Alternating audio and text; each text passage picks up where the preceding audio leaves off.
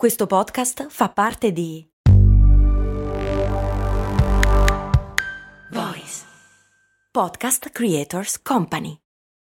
When you need mealtime inspiration, it's worth shopping Kroger, where you'll find over 30,000 mouthwatering choices that excite your inner foodie. And no matter what tasty choice you make, you'll enjoy our everyday low prices, plus extra ways to save, like digital coupons worth over $600 each week. You can also save up to $1 off per gallon at the pump with fuel points. More savings and more inspiring flavors make shopping Kroger worth it every time. Kroger, fresh for everyone. Fuel restrictions apply.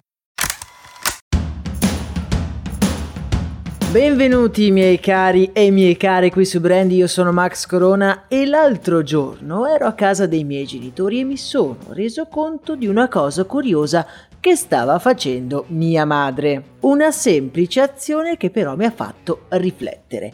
Ma cosa stava facendo? Lei aveva preso una confezione vuota di Nutella Biscuits della Ferrero e ci aveva messo dentro gli avanzi del formaggio. Alla mia richiesta di spiegazioni, immaginatevi il mio disappunto, io che volevo solo mangiarmi due o tre biscotti, apro e trovo del formaggio. Beh, lei mi risponde che i sacchetti come quello che si chiudono in maniera ermetica sono perfetti per conservare altri alimenti in frigorifero. Sentendo questa spiegazione e vedendo la sua espressione tutta contenta di aver riutilizzato un contenitore invece di buttarlo, mi sono chiesto ma perché i brand accanto a dove dicono di riciclare la plastica non suggeriscono anche come riutilizzare quell'imballaggio? Per rispondere a questa domanda facciamo un passo indietro e analizziamo la questione dal principio.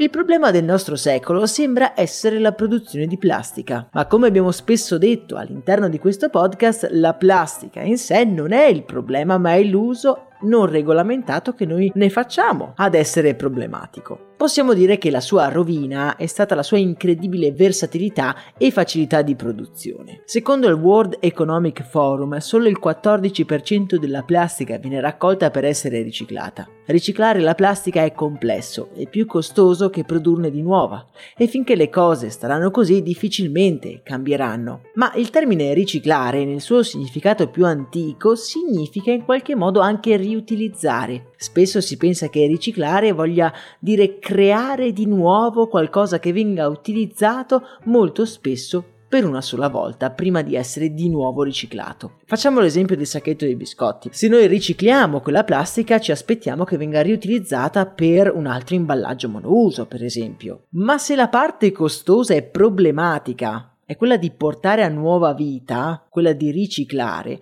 allora perché non toglierla del tutto? E fare proprio come fa mia mamma, prendere lo stesso identico sacchetto e utilizzarlo una seconda e una terza volta.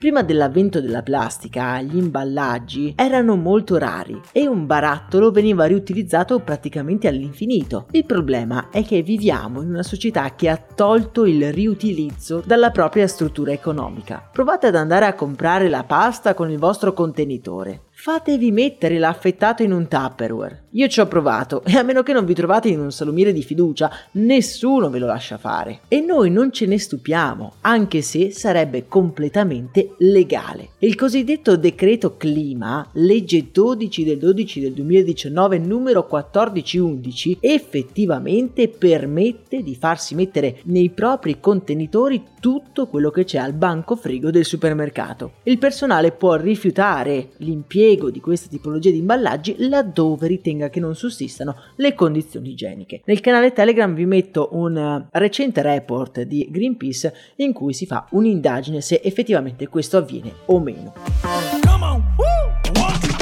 Questa pratica degli imballaggi che si portano da casa io personalmente non la vedo molto pratica. Se per prendere la frutta al supermercato si deve utilizzare una retina per ogni ortaggio, che io mi devo portare da casa, beh, tanto vale prendere i sacchetti monouso, che mal che vada li utilizzo per metterci l'umido. Inoltre è utile considerare che gli imballaggi riutilizzabili hanno bisogno di un determinato numero di utilizzi per diventare un'alternativa preferibile. Ne abbiamo parlato, se vi ricordate, nell'episodio dedicato alle borracce di acqua. Sono veramente più sostenibili delle bottiglie monouso? Ne abbiamo parlato in quell'episodio, vi lascio la puntata nella descrizione di questa.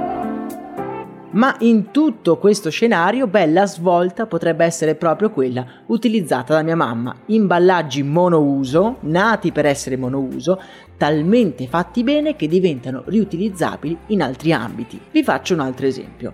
Voi prendete una vaschetta di ricotta al supermercato in un contenitore di plastica monouso. Se quel contenitore fosse fatto come Dio comanda, beh, si potrebbe richiudere in modo ermetico e potrebbe essere riutilizzato come contenitore per gli avanzi e una volta pulito come un comune portapranzo. Insomma, si andrebbero ad ottimizzare gli imballaggi e anche i costi di riciclaggio. Voi che cosa ne pensate? Fatemelo sapere nel canale Telegram, io vi do appuntamento ad un prossimo episodio augurandovi una splendida giornata. Un saluto e un abbraccio da Max Corona.